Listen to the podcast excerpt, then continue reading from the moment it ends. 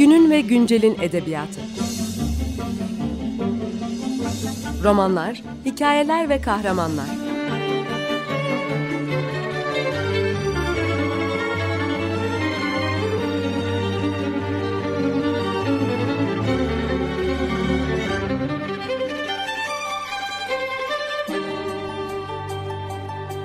Hazırlayan ve sunan Seval Şahin.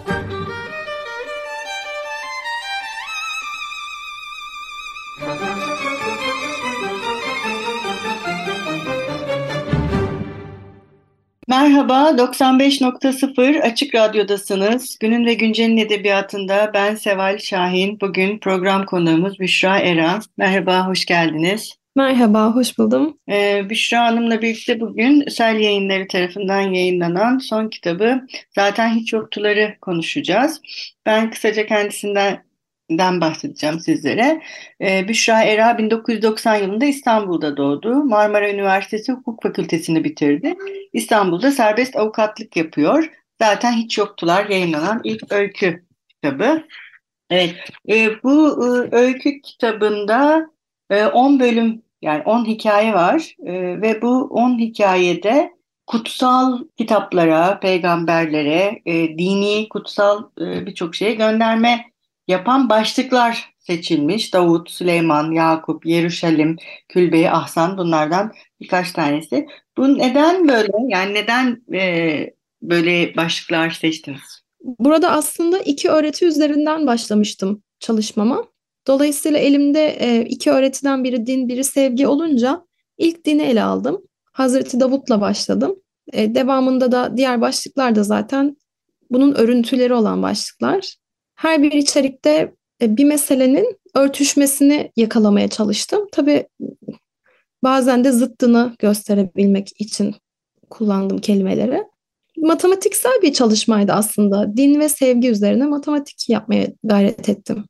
Evet, kitapta hep bir e, sadece aşk yok, aynı zamanda bir e, aşkın kucaklaşma hali de var. Böyle bir göğsüne dayama, boyun mesela birinin diğerinin boynunu okşaması ya da boynunu dikkat çekmesi.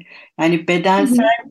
dikkatler ve bedensel temaslar da e, bu aşkın bir parçası ve olmaz olmaz bir parçası olarak ortaya çıkıyorlar gibi kitapta. Öyle mi? Öyle mi düşündünüz? Hı hı. Evet biraz da şuradan çıkıyor.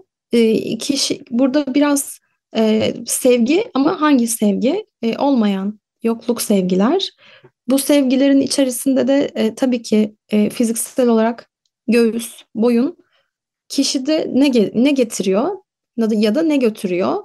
Bir boyun bir şah damarına haiz, bir göğüs e, kişinin huzurudur belki ya da işte o an e, alabileceği nefese, hayata, yaşama dair bir e, alanıdır. Dolayısıyla hani biraz da e, bu bu kelimeler, tekrar eden biçimler biraz da sevgiden bağımsız kişinin kendinde bulduğu yani anlatması bir parçalar. Kendinde bulduğu evet. bir parça. Çünkü evet. kişinin karşısındaki de aslında onun bir parçası bütün hikayelerde. E, bir şekilde evet. e, o ondan bağımsız biri değil. Yani benim en azından okurken öyle evet. gördüm. Karşıdaki onun bir parçası. O yüzden de bu temas bir nevi kendine dokunmak gibi. Yani onu evet. gördüğü anda kendine de dokunmuş oluyor ve kendiyle ilgili bir şeyi de keşfetmiş oluyor gibi. Evet tamamen böyle kendine dair bir parçayı, kendine dair bir izi, daha daha çok kendini bulmadan e, başkasında yoğunlaşan e, tutunmaların aslında kendimizdeki yamalarını anlatmaya çalışan e, parçalar. Evet. Bir de yaralar yani buradakiler birbirlerine yaralarını çok rahat gösterebiliyorlar. Birbirlerinden yaralarını saklamıyorlar.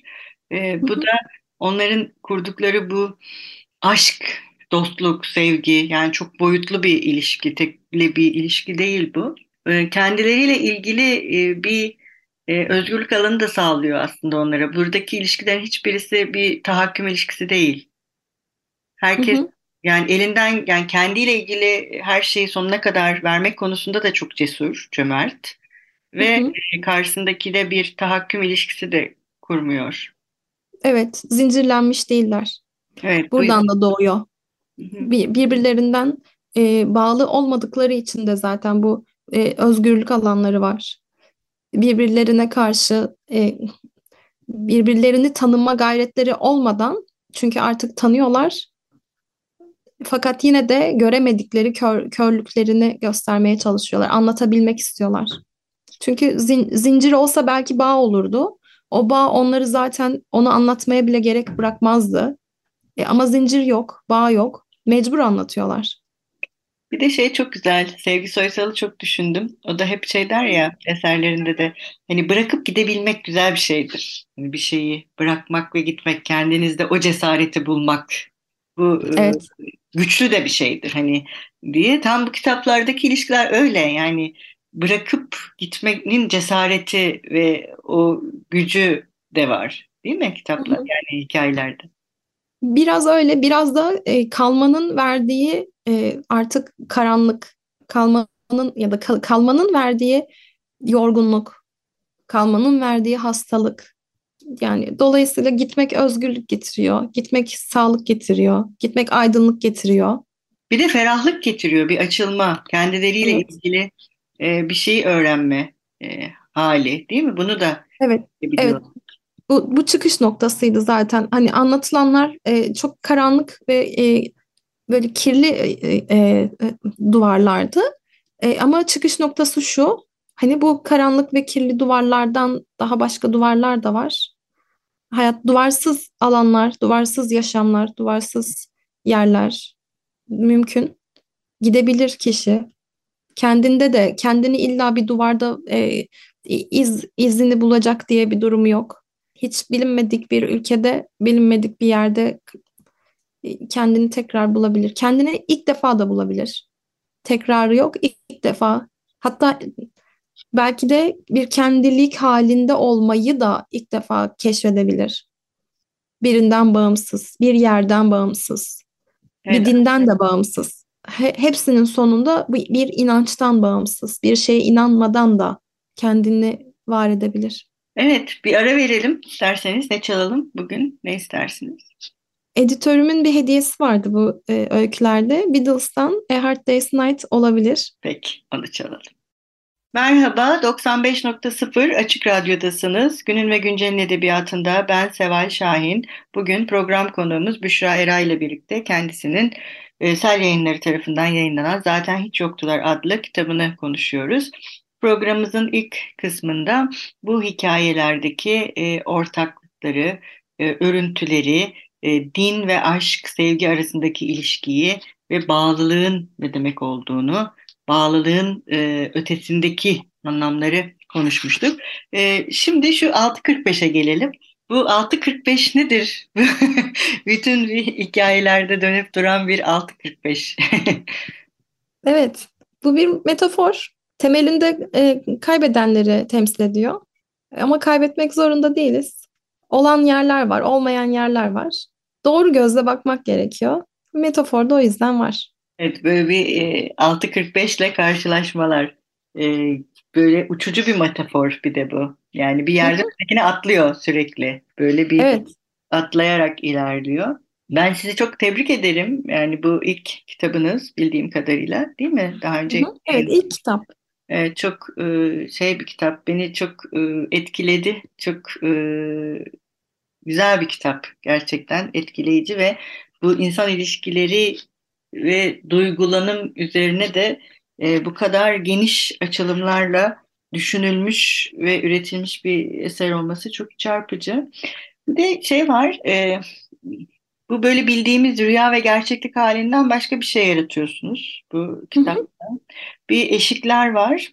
E, fakat bu eşikler e, sadece bir gerçekliğe açılma değil, sanki var olan gerçekliği fark etme şeklinde oluşuyor hikayelerde. Öyle mi? E, bazen böyle, bazen böyle, bazen değil. Bazen şöyle. Ee, bir kişi zihniyle e, bir gerçeklik yaratıyor. Dış dünyada bu gerçeklik her zaman böyle olmayabilir. Bazen bunun yüzleşmesi var.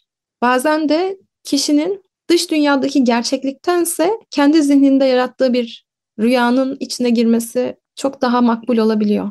Evet. Yani biz Pardon. biz bu yazıların e, temelinde hani bir hülya etmek deyimini kullanmıştı bir söyleşinizde bir yazar arkadaşımız. Yani burada da kişi dış dünyadaki gerçekliklerdense hülya edebilir. Ama yine de bu çizgiyi şurada çekmek gerekiyor. Zaten te- en temel nokta bu. Varlık ve yokluk arasında bir eşik var evet. Bunu bunu da fark etmek gerekiyor. Hani o eşik asıl temel taşımız o eşik. Var, yok ve bir eşik var. Bu eşik bizim için bir böyle o oynatıcı bir tutmaçla bunu değiştirebiliyoruz. Evet, bu en e, Külbe-i Ahzan hikayesinden biraz bahsetmek istiyorum. Bu böyle e, çok zaman atlamalarıyla kurulmuş bir e, öykü. De mesela ormanda yürüyorum, yeşil, yer yer su. Burası evime uzak olmalı. Otobüs yoluna çıkmam lazım. E, yalnızım, karşımda çocuklu kadınlar oturuyor. Sürekli bir zaman atlamaları. Kıyıda oturuyorum, mavi, hafif rüzgar. Burası da evimden uzak olmalı. Annem yan- yanımda olsun istiyorum. Havalimanındayım, uçağa Hı hı. Hı hı. Akşam evdeyim, oteldeyim, bütün kapıları açıp duruyorum. Hastanedeyim, sıra bekliyorum. Balo salonundayım, herkes alafranga. Karşı evdeyim, masada. Ee, bu zaman atlamalarıyla birlikte e, şey gibi sanki var olan bir kronolojiyi de bozan bir e, yapı sergiliyor hikayeler. Değil mi? Kronolojiyi yok eden bir şeye de dönüşüyor. Evet. Zamandan, mekandan bağımsız. Yine e, o, o eşiğin o tutmaç, oynamalı tutmacını alıyoruz. Yerden yere değiştiriyoruz. Çünkü zaten böyledir. Bir bakarsınız havalimanındasınız, bir bakarsınız bir yerdesiniz. E, bir bakarsınız bir ev- çocukluk evinizdesiniz. Bir bakarsınız e, zaman çok hızlı geçer. Çok da göreceli bir kavramdır. İnsan beyninin de zaten zaman algısı yoktur. Yaşımızı da bazen fark etmeyiz. Bazen çocuk oluruz, bazen yaşlı. Bazen anne oluruz, bazen kadın, bazen insan. Bu sıfatlar da çok değişken. Dolayısıyla orada bir atlama söz konusu. Hatta bir daha daha büyük bir bilince açılıyor. Yani bu sıçramalar e, hepsi mümkün. Dolayısıyla biraz da rüyaya geçiyordu orası zaten. Evet, bir de e, yine bir diğer hmm, hikaye Batşeba'da da şöyle bir şey e, diyor kahraman. E, bilmiyorum diyorum ama bir yerde okumuştum. Kurtarıcının olduğu yerde felakette büyür. E, buradakilerin hiçbirisi kurtarıcı beklemiyorlar. Bu kahramanların hiçbirisi bir kurtarıcı değil. E, kendilerinden e, ve dostluklarından medet umar bir haldeler. E, bütün Hı bu hı. kurtarıcı ve neredeyse aslında kader ve kader denilen şeyi yok etmişler yani. Kader yok. Evet, çok doğru söylediniz. Kader yok. E, kurtarıcı da yok. Yani e, bir e, bir cennet de yok. Hani ölüm varsa cennet de yok, cehennem de yok. Dolayısıyla e, kurtarıcıyı bekleyen bir karak anlatıcı zaten buradaki mesele de bu. Anlatıcılar kurtarıcı bekliyor mu? Ya da anlatıcılar kurtarıcı mı? Bu soruyu soruyoruz.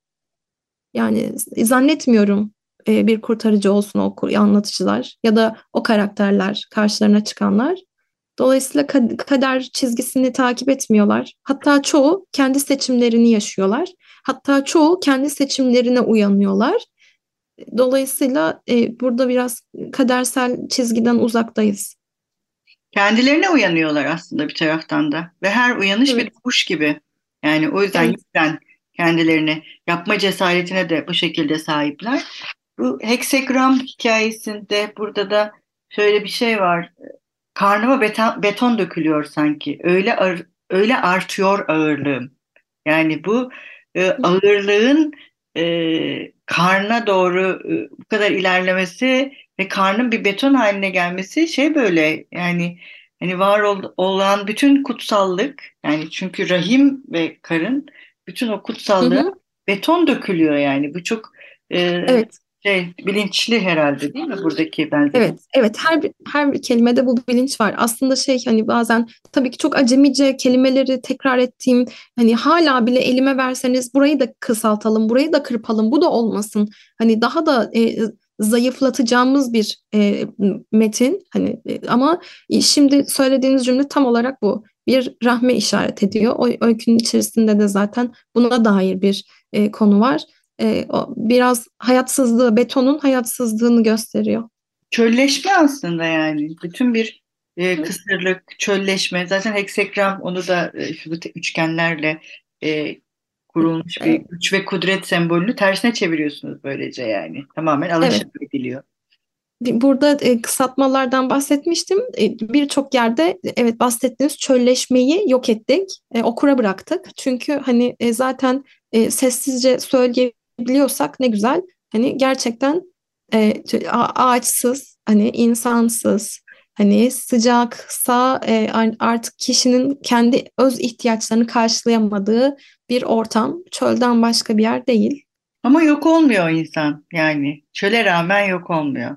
Yani o, o güzel bir şey. Yani her taraf çölleşse de insanın varlığı ve e, başka bir insanla bu varlığını hemhal etmesi güzel bir şey yani taraftan.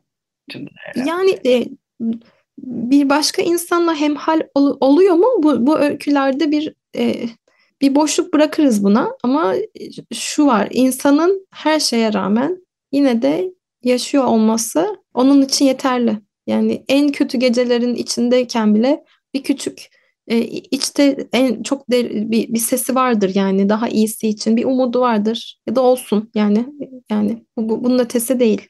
Evet doğru bunun ötesi değil e, çok haklısınız. Çok teşekkür ederim konuğumuz olduğunuz için. Çok e, bundan sonraki eserlerinizi de e, merakla bekleyeceğiz. E, umarız daha başka eserleriniz vesilesiyle sizi ağırlamak e, kısmet olur. Burada kısmet diyeyim. evet kısmet. teşekkür ederim. Evet. Ben teşekkür ederim. Dikkat ettiğiniz kelimeler bile beni çok mutlu etti. Evet. Ee, biz bitirirken e, hep e, dinleyicilerimiz ve yazarımızın okuduğu bir bölümle e, veda ediyoruz. E, bugün siz neyle veda etmek istersiniz? Hmm, ben de burada bir öykünün mesela verdim. İçinden kısa bir iki paragraf okuyacağım sizin için. Evet, Batşiva'dan çok geliyor. Çok teşekkür ederiz. Hoşçakalın. Görüşmek üzere. Buyurun, söz sizin. Pazar yolunun sonundaki dar sokaktan ilerliyoruz. Sağlı sollu açık dükkanların önünde kimisi düzenli raflarda, kimisi yerlere serili bezlerin üzerinde şallar, bilezikler, çakmaklar, cüzdanlar, tesbihler var. Önlü arkalı yürüyoruz.